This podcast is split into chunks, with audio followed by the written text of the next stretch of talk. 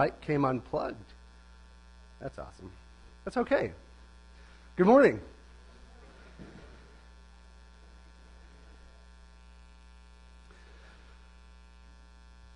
Very glad to be with you this morning and uh, have the opportunity to preach.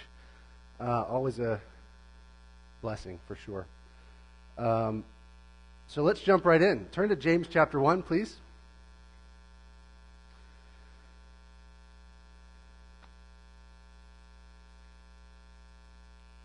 We're going to start in verse 1.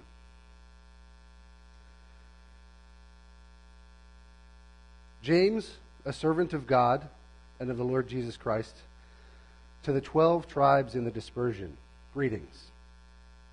Count it all joy, my brothers, when you meet trials of various kinds, for you know that the testing of your faith produces steadfastness, and let steadfastness, steadfastness have its full effect that you may be perfect and complete, lacking in nothing. If any of you lacks wisdom, let him ask God, who gives generously to all without reproach, and it will be given him. But let him ask in faith, with no doubting. For the one who doubts is like a wave of the sea that is driven and tossed by the wind. For that person must not suppose that he will receive anything from the Lord. He is a double minded man, unstable in all his ways. Let the lowly brother boast in his exaltation, and the rich in his humiliation. Because like a flower of the grass, he will pass away. For the sun rises with its scorching heat and withers the grass, its flower falls, and its beauty perishes. So also will the rich man fade away in the midst of his pursuits. Blessed is the man who remains steadfast under trial. For when he has stood the test, he will receive the crown of life, which God has promised to those who love him. Let no one say when he is tempted, I am being tempted by God, for God cannot be tempted with evil, and he himself tempts no one.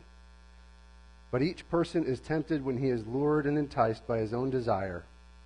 Then desire, when it has conceived, gives birth to sin, and sin, when it is fully grown, brings forth death. So, really light passage this morning. Uh, nice, easy stuff for us to chew on. Um, James wrote, you can see at the very beginning, verse 1, uh, James wrote to Christians, Jewish Christians, who were, when he says the dispersion, dispersion is the, you can think of dispersal, Christians who are being persecuted for their faith and spread out through uh, the land because they were escaping that persecution. Okay, so you have house churches. You don't really have this because this was a huge target. Uh, so they're they're actually spreading out because of that persecution. They're struggling to remain faithful to God. Uh, and James has, in addition to this, some very bold and direct things to say to them uh, to encourage them to keep their faith. I've been teaching through the book of James with the teenagers and uh, actually picked up partway through after looking at some of Hebrews because we're talking about faith and works and what this means to live uh, as a follower of Jesus. So, James chapter 1 really just kind of resonates uh, with me in many ways. Um, what we see through the book of James when, I mean, we're not going to get into huge detail for the rest of the book, but I told you that he's very direct with the people he's talking to. He goes from calling them beloved and brothers to sinners and double minded, and, and going back and forth and really just trying to help them understand the struggle of, of their sinfulness in their, strife, or their striving to follow Jesus what I'd like to do before I really get going is pray. Can't forget that. So if you could pray with me real quick. Lord, help us this morning to take this, this passage and understand it for, for our daily lives. Help us to bring to mind the things that we deal with when we think of trials. Help us also bring to mind the glory and majesty of Christ as we think of those things. Help us not to despair. Help us this morning to receive your word um, like fertile ground ready to bring forth fruit. Protect us from guilt. Protect us from feeling like we need to work hard to do what we're called to do. But instead, Lord, help us, draw us towards utter dependence upon Christ and your Spirit. I need your help this morning. We need your help this morning. And we trust that you'll guide us. Thank you, Lord. In Jesus' name we pray. Amen. Okay. So, uh, in, in preparation, reading through the book of James and trying to come after this passage, you know, just trying to think many different ways of how to approach things. At first, I thought, well, I need to talk about what wisdom is, um, and we will. But I, I, I, there's this phrase called paralysis by analysis, and as I kept going through the book, I realized there's so many things, even just in James, that he gives us for uh, wise advice. And Lord willing, um, I don't want to take and just say, here's a whole bunch of wise things for us to know, and then go away with that, and good luck. Um, I don't want to kind of say, bam, bam, bam, this is what you need to know, this is what you need to do, and then leave you with scratching your head just wondering, okay, what does the whole having joy uh, in trials thing mean? Because right now this feels like a trial. Um, so I don't want that to happen. What I want to do instead is point us to how godly wisdom gives us joy in trials. How godly wisdom allows us to go through trials and understand what joy really is. Okay? Uh, joy is not enjoyment of our trials necessarily, because trials are just hard things. It's, it's not easy to enjoy. Uh, what I want to do is see how godly wisdom helps us to enjoy Christ in the midst of our trials.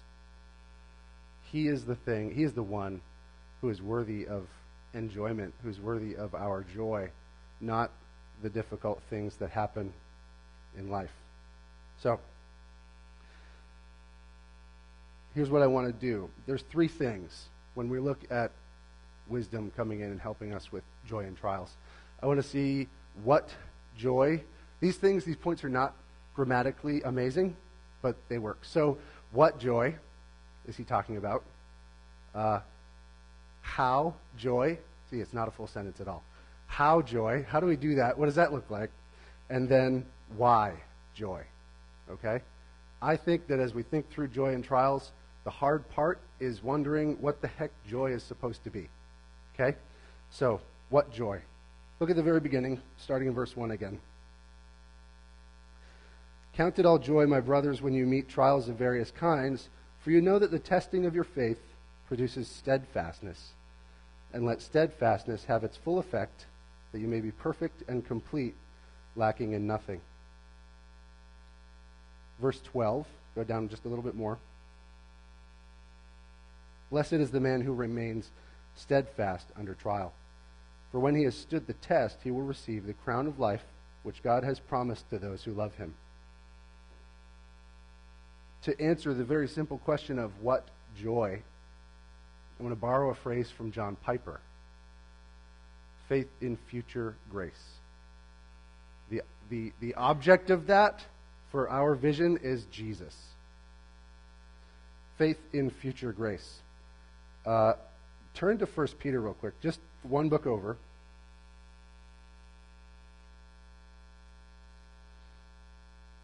As I've been teaching with the teenagers, 1 Peter is one passage that I've gone to, but also in Hebrews, where we're reminded that faith is hope in things not seen, things yet to come.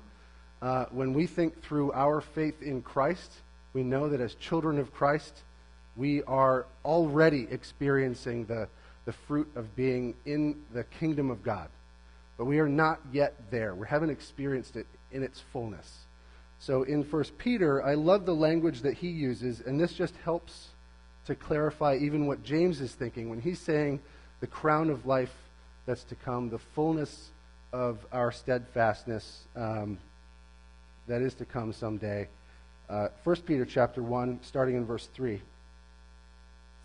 Blessed be the God and Father of our Lord Jesus Christ. According to his great mercy, he has caused us to be born again to a living hope through the resurrection of Jesus Christ from the dead, to an inheritance that is imperishable, undefiled, and unfading, kept in heaven for you, who by God's power are being guarded through faith for a salvation ready to be revealed in the last time. In this you rejoice, though now for a little while, if necessary, you have been grieved by various trials, so that the tested genuineness of your faith, more precious than gold that perishes, though it is tested by fire, may be found to result in praise and glory and honor at the revelation of Jesus Christ. Though you have not seen him, you love him.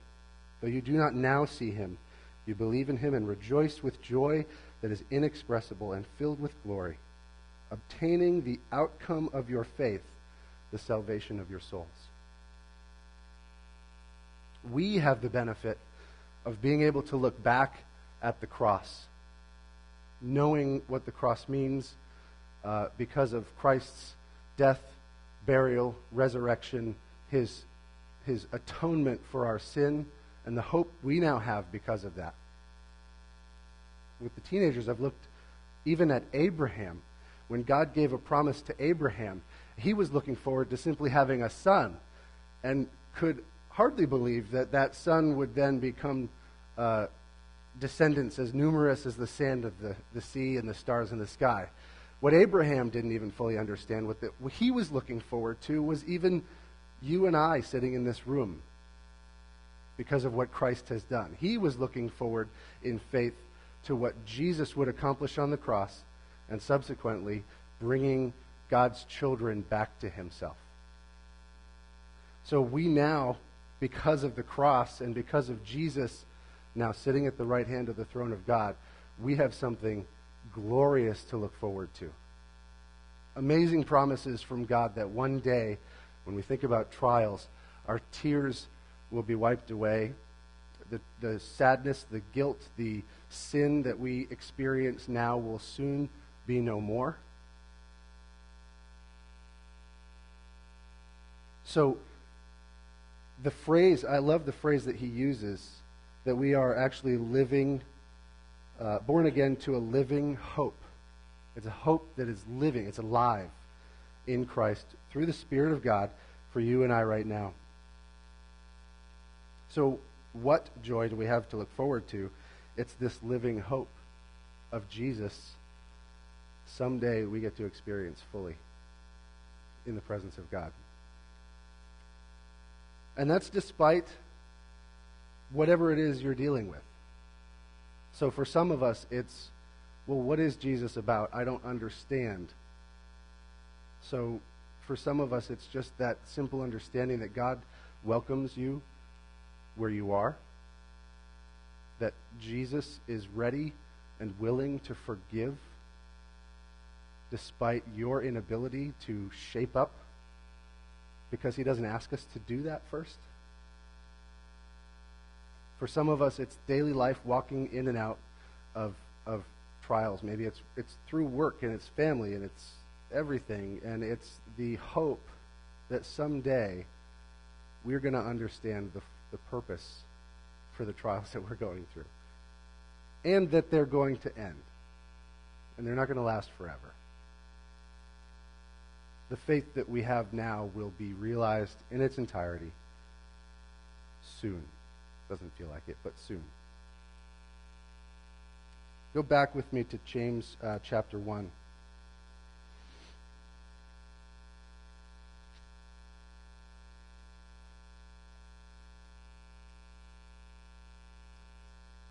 To do this, we really need an eternal perspective. Because a lot of times through life, when it comes to trials, and we're going to talk a little bit more about trials and what those look like soon, but when it comes to experiencing difficulty and trials in life, oftentimes we just get focused on that thing that's in front of us. Or, at best, the hope we have for when that thing is gone, right? So, when trials come, when difficulty happens, a lot of times that just takes our focus. And that becomes the object of our attention. And we get frustrated and upset because that thing is getting in our way. But really, we're suffering from an eternal or lack of eternal perspective. Uh, that that looking forward to when someday we will experience God and uh, and Christ fully. Look at verse nine in James chapter one. Let the lowly brother boast in his exaltation, and the rich in his humiliation, because like a flower of the grass he will pass away. For the sun rises with its scorching heat and withers the grass. Its flower falls and its beauty perishes. So also will the rich man fade away in the midst of his pursuits. There are a couple points through the book of James where he brings out this idea of the rich and the poor at odds with one another. Uh, this section of Scripture comes right after he talks about trials and difficulty and asking for wisdom. And really, what I just want to do is help us to see that what he's calling for is an understanding here on earth for you and I to actually have an eternal perspective, to know that whatever the world says about me, the lowly, needy valuation that the world may give to me, or whatever the world may say if it comes to the value and the riches and the importance and the hierarchy of life, no matter where you are. Christ has made us equal. We are now, the lowly has been exalted because I am considered now a child of God. And the rich, despite what the world says about how amazing you are, the rich person now has been humiliated. Not, not the type of humiliated that comes with shame, but the type of humiliated that comes with, with a realistic, just true understanding of humility, of, of, of, of being a servant of God because of what Christ has done. That the, I'm not defined by my riches. I'm not defined by the lack of riches or my neediness by the world standards. Having a good eternal perspective is going to help us truly be able to look to Christ properly. When I look through, we're going to get into wisdom in a minute, uh, but when I look through the passage and try to understand what kinds of wisdom there are or what wisdom does for our faith, what I'm seeing is that wisdom actually comes in and just teaches and instructs us over all of the things that we're dealing with. Godly wisdom is a right thinking. Godly wisdom isn't necessarily actions. Okay? Godly wisdom teaches us, helps us to think properly through the things that we deal with because of this true eternal perspective. Because if all I'm looking at is what's in front of me, not you, but trials and difficulty, that's not eternal. That's not it's not looking forward to Christ. That's looking at my difficulty right here and now. That's not godly wisdom. That's really earthly wisdom. Steadfastness, when he says in verse 2, we're jumping around a little bit, I know, so I appreciate your patience. But back up in verse 2, uh, well, moving to verse 3, when he says, The testing of your faith produces steadfastness, and let steadfastness have its full effect that you may be perfect and complete, lacking in nothing. Our steadfastness in faith is that dependence upon the grace that will be brought to us at the coming of our Lord Jesus Christ. That steadfastness is what brings about joy. And when I say joy, I don't mean joy, enjoyment of our trials. I mean enjoyment of Christ in our trials.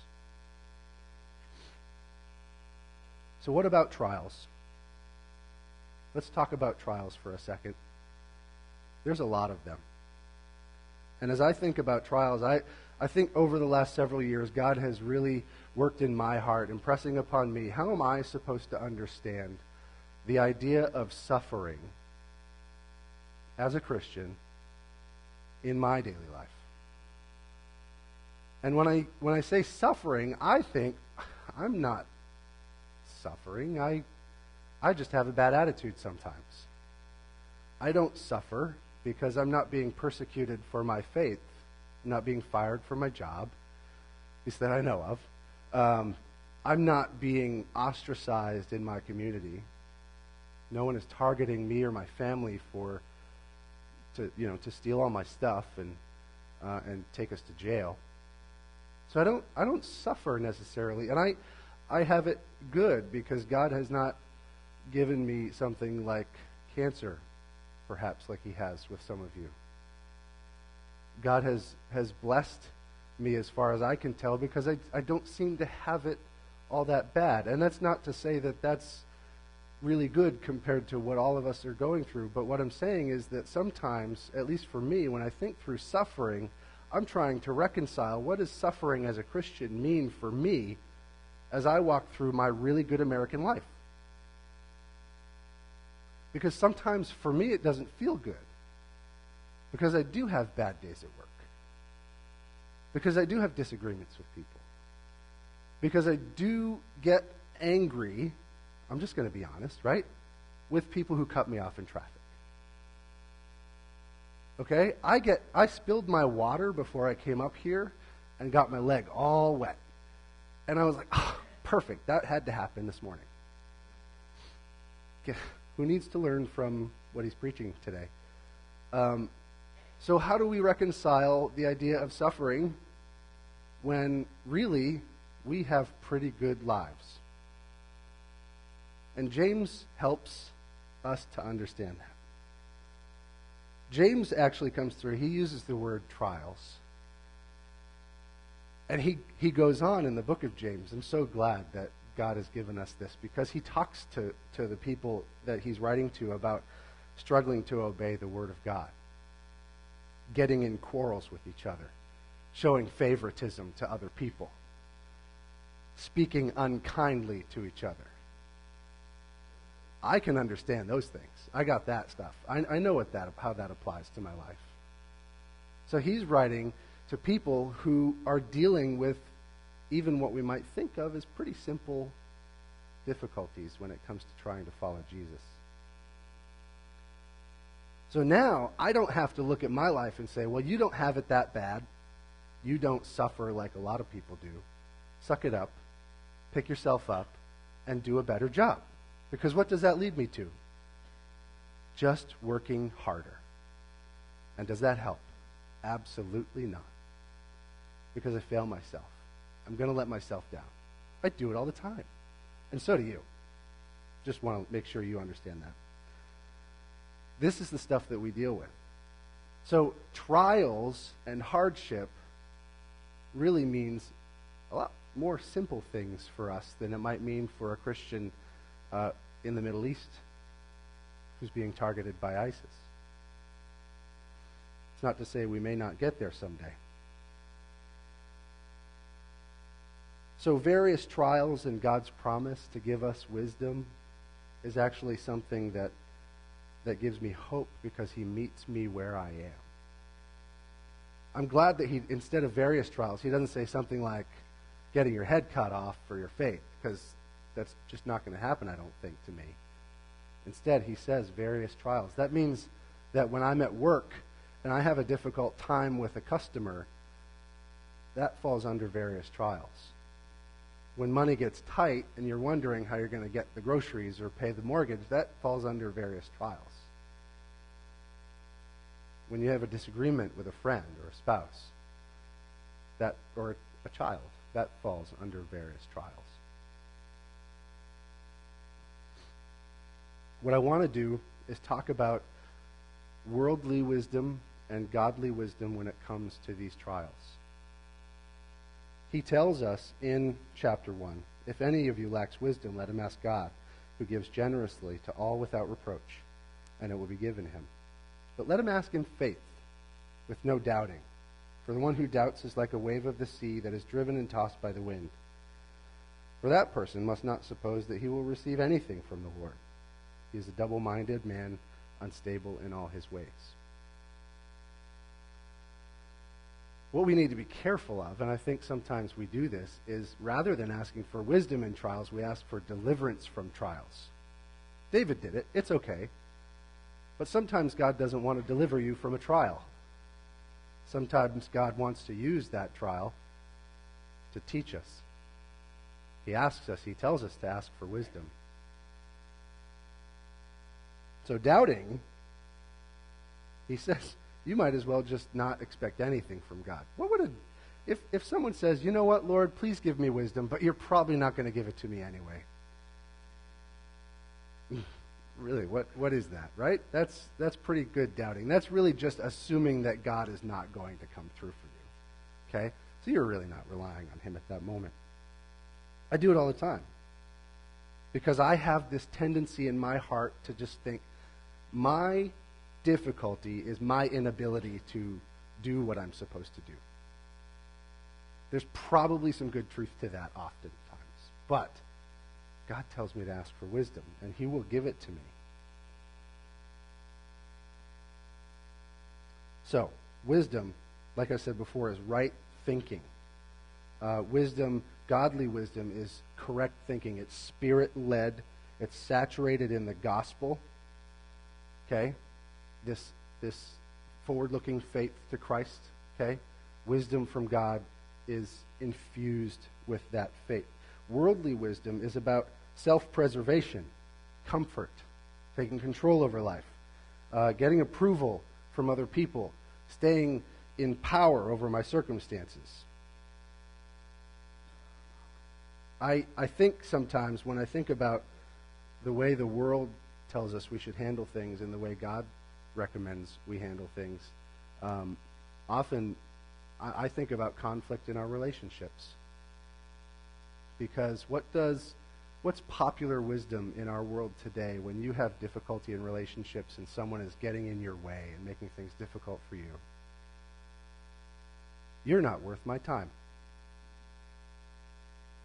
I'm going to set you aside. You're not worth my effort or my time. So I'm done with you. That's what worldly wisdom says. I'm going to be strong. I'm going to take over. I'm going to take charge. And I'm going to kind of put you off to the side. I'm not going to give you attention. You're not worthy. And I think oftentimes that's how we react, whether we understand it, whether we actually say things like that or not. Think about, think about some of the last times maybe you've had struggles in relationships with people, whether it's friends, family members, whoever. We desire unity with each other. I think that's a common human trait. We desire unity with each other. We want to be understood, oftentimes on our own terms. We want unity, though. We want someone to identify with us. If you doubt that, just look at Facebook. We want people to understand what we're going through. We want unity. When we don't get that love, respect, or understanding, what do we do? We react and we, we judge the other person for not fulfilling our desires, which may have had very righteous beginnings, but we judge someone else for not fulfilling that desire in us. And then we give them things like the cold shoulder, or we say things that are supposed to just get to them a certain way and hurt them. This happens in friendships, in marriages, even with your kids. This happens to all of us. This happens with when I talk to teenagers in the youth group about their struggles with teachers and their friends at school. This is what we do. So then what happens is our desire for unity, our desire for true understanding,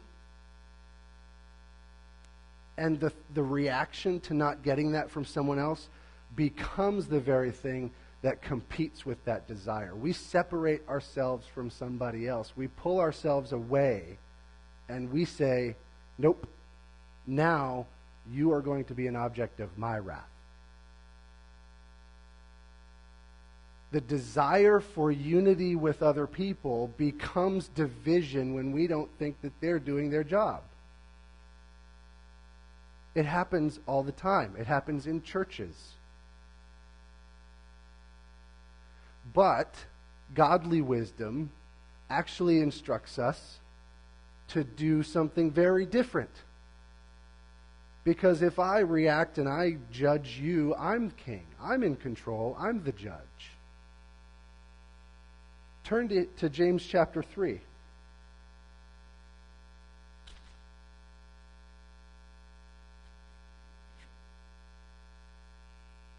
Who is wise and understanding among you? This is verse 13. By his good conduct, let him show his works in the meekness of wisdom. But if you have bitter jealousy and selfish ambition in your hearts, do not boast and be false to the truth. This is not the wisdom that comes down from above, but is earthly, unspiritual, demonic. For where jealousy and selfish ambition exist, there will be disorder and every vile practice. This is where the contrast comes in in verse 17. Where does godly wisdom come in and allow the gospel to come to, to bear on your circumstances? Verse 17. The wisdom from above is first pure, and then peaceable, gentle, open to reason full of mercy and good fruits, impartial and sincere. And a harvest of righteousness is sown in peace by those who make peace. Godly wisdom that is just infused with the gospel, a correct understanding of my need for Christ, my need for forgiveness, and God's abundant amazing just supply of that forgiveness, godly wisdom leads us to actually become kind and merciful in the times when the world might say the best thing to do is to shore up and fight. Godly wisdom encourages us to be forgiving patient, pure, peaceable, open to reason. Practical outpouring of that would be willing to admit that I'm wrong. Godly wisdom encourages us to actually allow the gospel to flow through us in moments when the world might say, you need to protect yourself.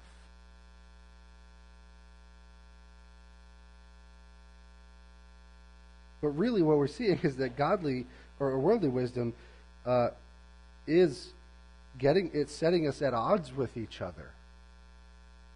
Bitter jealousy, selfish ambition, it's really just self preservation. It's not okay. I need forgiveness. I need to remember that God actually says, you know what? This is why I died for that attitude. God gives his wisdom freely. That wisdom gives us clarity to really understand what's going on in our hearts. If we understand our sinful motives, then we understand our need for forgiveness, and that's how the gospel flows through us instead of closing us up. I want to I want to read you a quote um, from Ray Ortlund. Um, I've, I think I've talked about him before, but I just appreciate his uh, his ministry and his approach.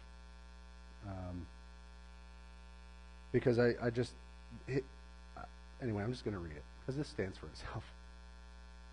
The mercy of God is about change deep within, a new world within feeling loved by God, feeling forgiven by God, feeling called by God, feeling sent by God. The most sinful emotion in all our hearts is not greed, not lust. It comes naturally. It's God is not merciful to me. God does not love me. I'm forsaken. I'm too guilty. I'm too horrible. It's all about me. How can God love me? He must despise me. Our escapist longings war against our strength of resolve. Think about steadfastness and faith. Our durability, our grudges war against our capacity for compassion and forgiveness. Our desires for recognition war against contentment. Our self pity wars against our enjoyment of God. There is a battle going on, on inside, and it's a battle for our very souls. We can't accept whatever we feel. Jesus suffered on the cross as much for our feelings as for our actions. So when I ask myself, what does suffering mean when I don't have to go to jail for what I believe? It's because my trials are little opportunities for sin and rebellion to take hold and just wreck me. But my trials are also an opportunity for the gospel to come in and, and seek, preach forgiveness for those feelings. Sometimes it's what he, the phrase he uses, escapist longings. I just want to get away. So sometimes I'm tempted in the midst of my trials to do something to get to, to feel better. So temptation that comes after a long day of work. I just want to go home and watch TV. Right? Or a big bowl of ice cream sounds about good right now. Whatever it might be for you. And there are times when what's happening inside my heart is I just want to escape. I'm not giving God an opportunity at that moment to say, You're forgiven for this attitude that you have right now. The way that you reacted in your heart towards that customer you spoke with.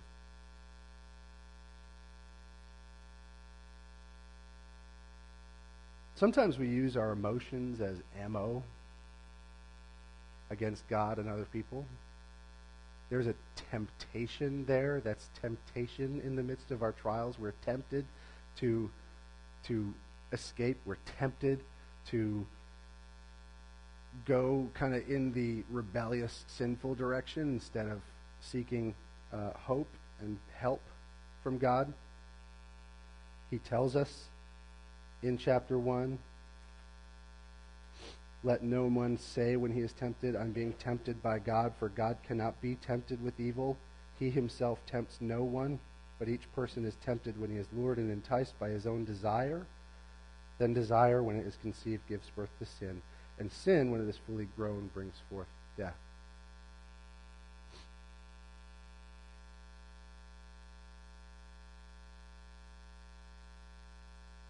Our emotions can become things that we use to war against God when we don't understand what's happening and we don't want to seek his help. We don't want to ask for wisdom. We can throw up our hands and say, Why, God, why? Because I'm going through life and I'm struggling with various things and, you know, I'm tempted to, to you know, just get away from everything, get frustrated, look for another job, do whatever but the sinful attitude in my heart is not being created by God. God did not put that there. That's me. God wants to come in and take me where I am. He wants to take my struggle. He wants to take the weight of sin that is on me. He wants to get it and take it away and forgive and redeem and create love and joy in Christ. He wants to, to bring me back to Himself so that I can be happy with Him instead of what's going on in my life.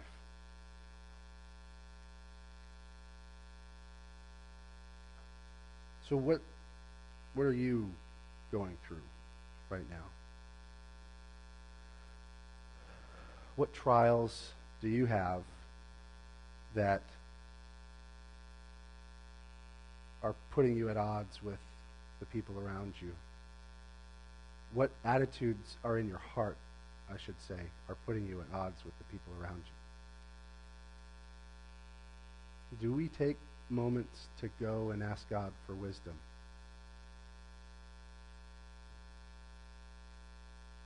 Wisdom from God is, has to be always rooted in hope in what Christ has done for us on the cross. Yes, we understand our sinful desires. Yes, we understand our tendency for rebellion. But God wants to take that, and He does through Christ, and forgive those things. And He wants to give us hope for the future that those things don't define us.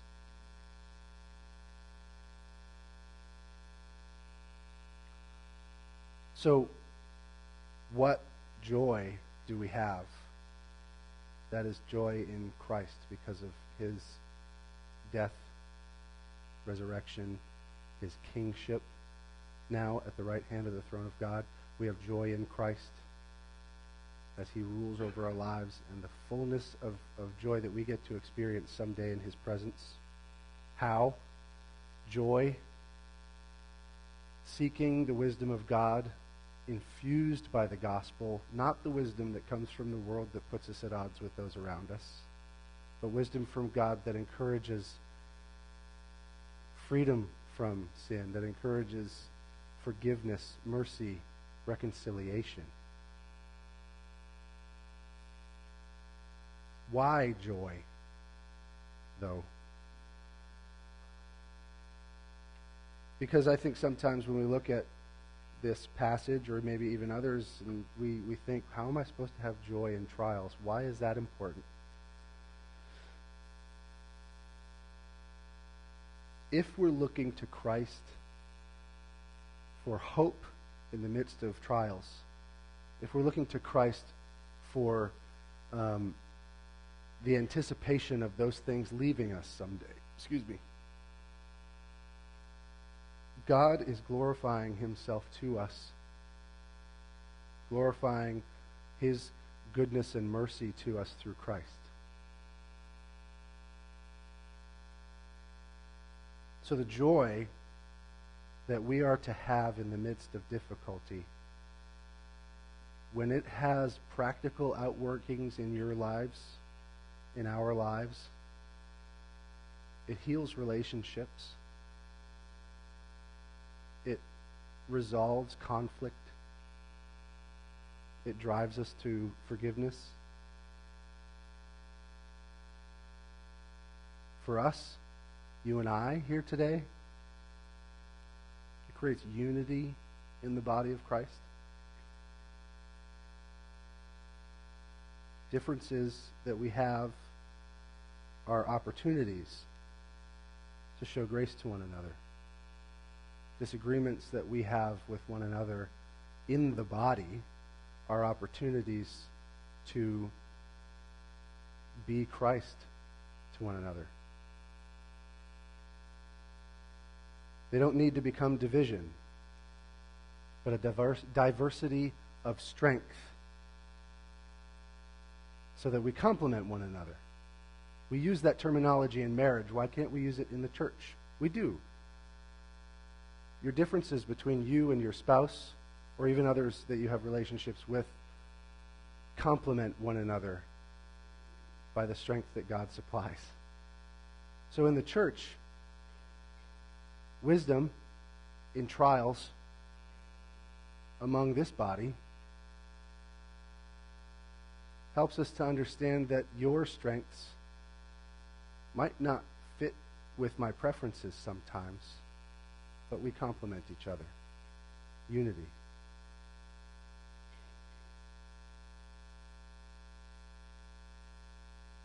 I, uh, now to think outside the church, I was at work one day. Um, joke that iPhone launch day uh, is like, you know, the Walking Dead zombies coming to take over the world. Uh, no offense if you have an iPhone. I don't think of you that way. I just want to say that uh, consumerism sometimes when I'm at work just overwhelms me. And the attitudes that many of us have towards our technology and, and maybe even other things just, you know, it gets difficult to deal with. So when I'm at work, there are days when I just, I don't want to be around me because I have a negative attitude about what I'm, I'm dealing with. But there's one of the guys that I work with, his name is Perry. On iPhone launch day or week, I, it's all a blur for me, but on, on one particular day, I was having a really hard time. And I was like, this really stinks. I don't want to do this anymore. This, this is hard. I want to be done with it. I don't like this. I don't know why I'm here. I never wanted to be here in the first place. That's another sermon.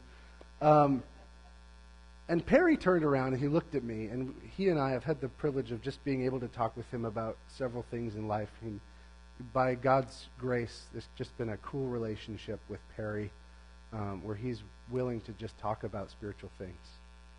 Perry turned around and he looked at me and said, Matt, you of all people should know God's got your back right now.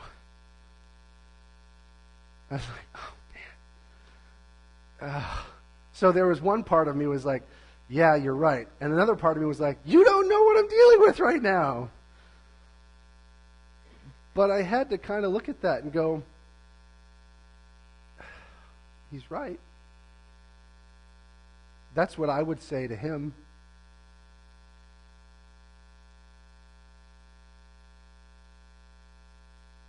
my willingness to submit to the wisdom of God through trials in life, whether it's at work or in my family or wherever, is not just an opportunity to be unified with others and in the body of Christ to be unified with the body of Christ, but it's an opportunity to be a witness to the world. And the reason why I say that is because so often in the Word of God, suffering is that opportunity to be an example of Christ. So, why joy? Because enjoyment of Jesus, despite what I'm dealing with, becomes a reason for other people to see what's enjoyable about Jesus it's an opportunity for other people to see why Jesus is way more worth it than getting a paycheck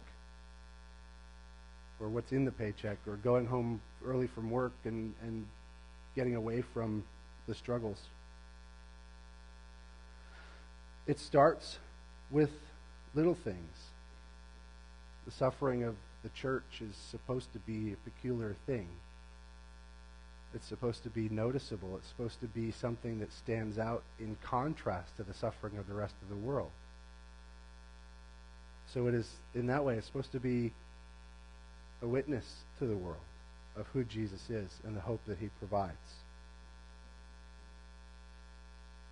Um, C.J. Mahaney, in his book, Living the Cross Centered Life, says something. I didn't quote it, so forgive me for paraphrasing, but he says essentially that holiness is not one decision that changes the rest of your life. Holiness is a million decisions or a thousand decisions every moment of every day.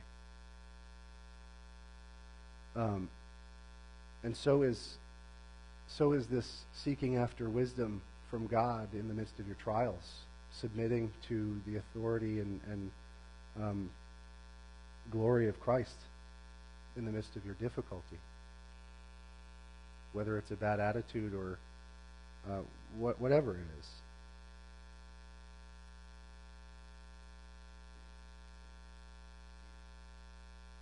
As a side note, um, what what I want to say is this: that I think that for the church, and and over the last number of years, it's interesting to watch the church in America and what happens, um, it seems pretty popular, and maybe it's just because it's online, but popular online for people to write about what's wrong with the church and why people are leaving it and what the church is doing wrong. Um, the world does not see unity. The world does not see submission to Christ in us. It starts with little things, and I, I think maybe that's why I'm just uh, I'm so focused on the attitudes in our hearts, because it's those little things that lead us to be able to to stay steadfast in, in larger, more difficult problems. And my fear, not not not fear like being afraid, but my fear is that the American church is going to have a rude awakening soon. I'm not trying to be prophetic, and I'm not trying to make a political statement, but I'm trying to say that um, as a church in America, in the West,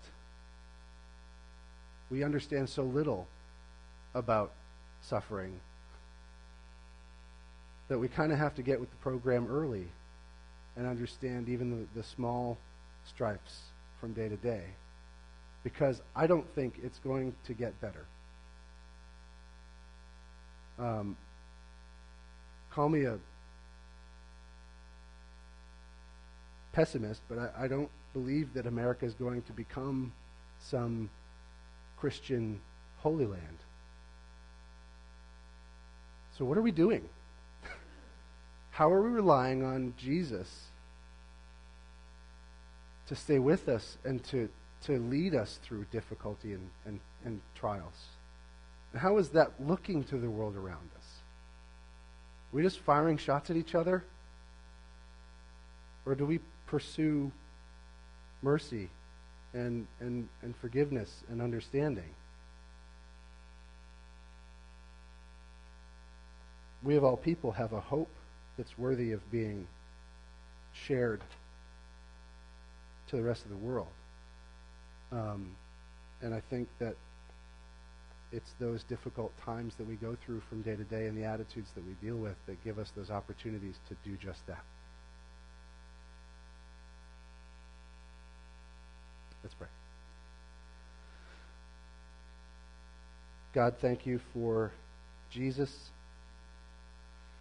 Uh, Lord, it's my hope this morning that what we have seen is that Jesus far outweighs anything that we can give ourselves to, uh, anything that we can rely on for help. We need your wisdom. We need your guidance. Protect us, Lord, from uh, following the ways of the world because, Lord, all they do is lead away from unity and away from uh, the mercy that you have given us through Christ. And let us, as beacons of hope, exemplify what that looks like. Let us start by knowing that you come and you meet us where we are. You give us grace and mercy when despair is all we feel. Thank you, Lord. We pray in Jesus' name. Amen.